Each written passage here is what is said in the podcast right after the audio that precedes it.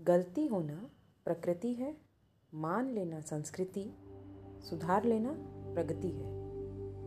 नमस्कार श्रोतागण, उपाख्यान की नई कड़ी में आप सबका दिल से स्वागत। हमें सुनने, सराहने के लिए बहुत आभार। आपका स्नेह और फीडबैक्स हमारे लिए प्रेरक हैं। अगर हम थोड़ी भी सकारात्मकता फैलाने में सक्षम रहे हैं और आपको पसंद आ रहे हैं तो प्लीज़ लाइक्स और शेयर करके हमें प्रोत्साहित करिए। फुर्सत मिले जब भी रंजिशें भुला देना।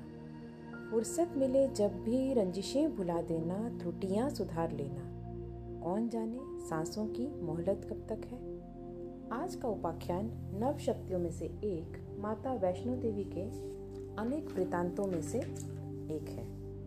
उपरोक्त पंक्तियों से आप समझ ही गए होंगे आज का विषय ईगो, अहंकार और उससे होने वाली त्रुटियों पर आधारित है। यह कहानी बहुप्रचलित माता वैष्णो देवी और भैरवनाथ का एक वृतांत है। भैरवनाथ, भैरव यानी भय भगाने वाला। भगवान शिव के पाँचवें अवतार माने जाते हैं।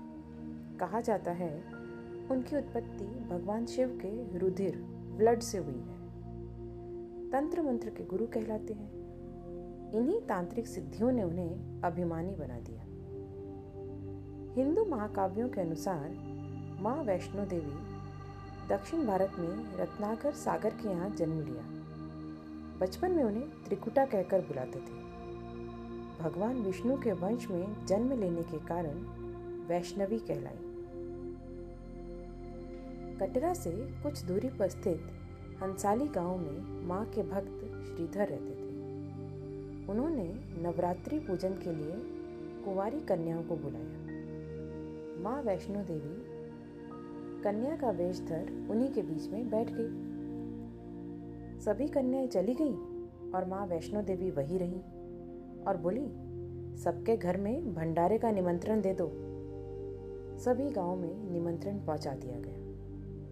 उन दिनों गुरु गोरखनाथ अपने शिष्य भैरवनाथ जी के साथ वहाँ रहते थे।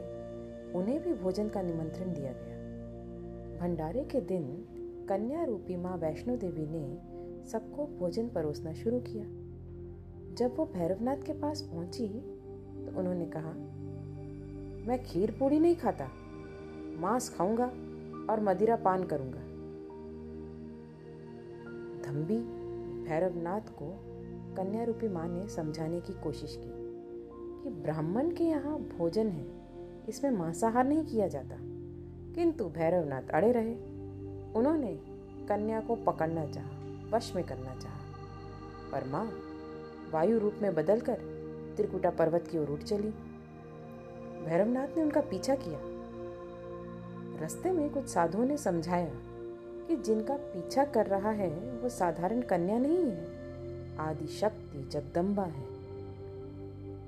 भैरवनाथ ने अपने अहंकार में किसी की बात नहीं सुनी। माता ने भी देवी रूप धरकर भैरवनाथ को चेताया और वापस जाने को कहा। पर वो हटी, फिर भी ना माना। माता त्रिकुटा पर्वत में स्थित गुफा में चली गई। वीर हनुमान उस गुफा की रक्षा कर रहे थे।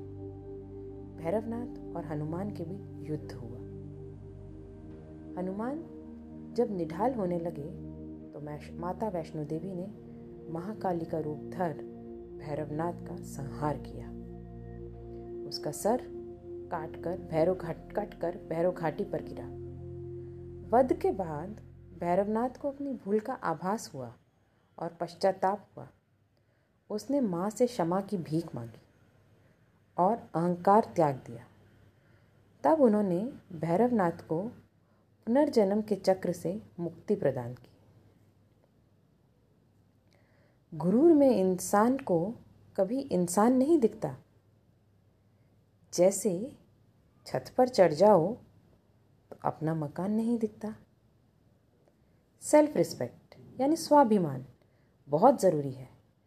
परंतु ये कब अभिमान बन जाता है, ये हम जान नहीं पाते। भैरवनाथ की तांत्रिक सिद्धियों की ख्याति चहु ओर थी। पर कब ये स्वाभिमान, अभिमान बन गया, वह जान ही नहीं पाया। जिसने अहंकार को पाला है, उसका पतन तो एक दिन निश्चित ही है। एक नीर का बुलबुला है तेरा अहंकार। एक नीर का बुलबुला है तेरा अहंकार। तुझे तेरी राह से भटकाने, भटका देने तक ज़िंदा है।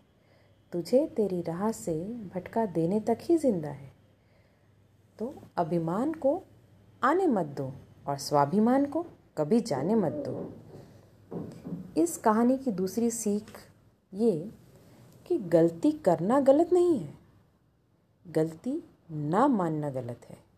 क्योंकि जब तक हम मानेंगे नहीं, तब तक हम सुधरेंगे नहीं। मानेंगे, तभी तो सुधरेंगे।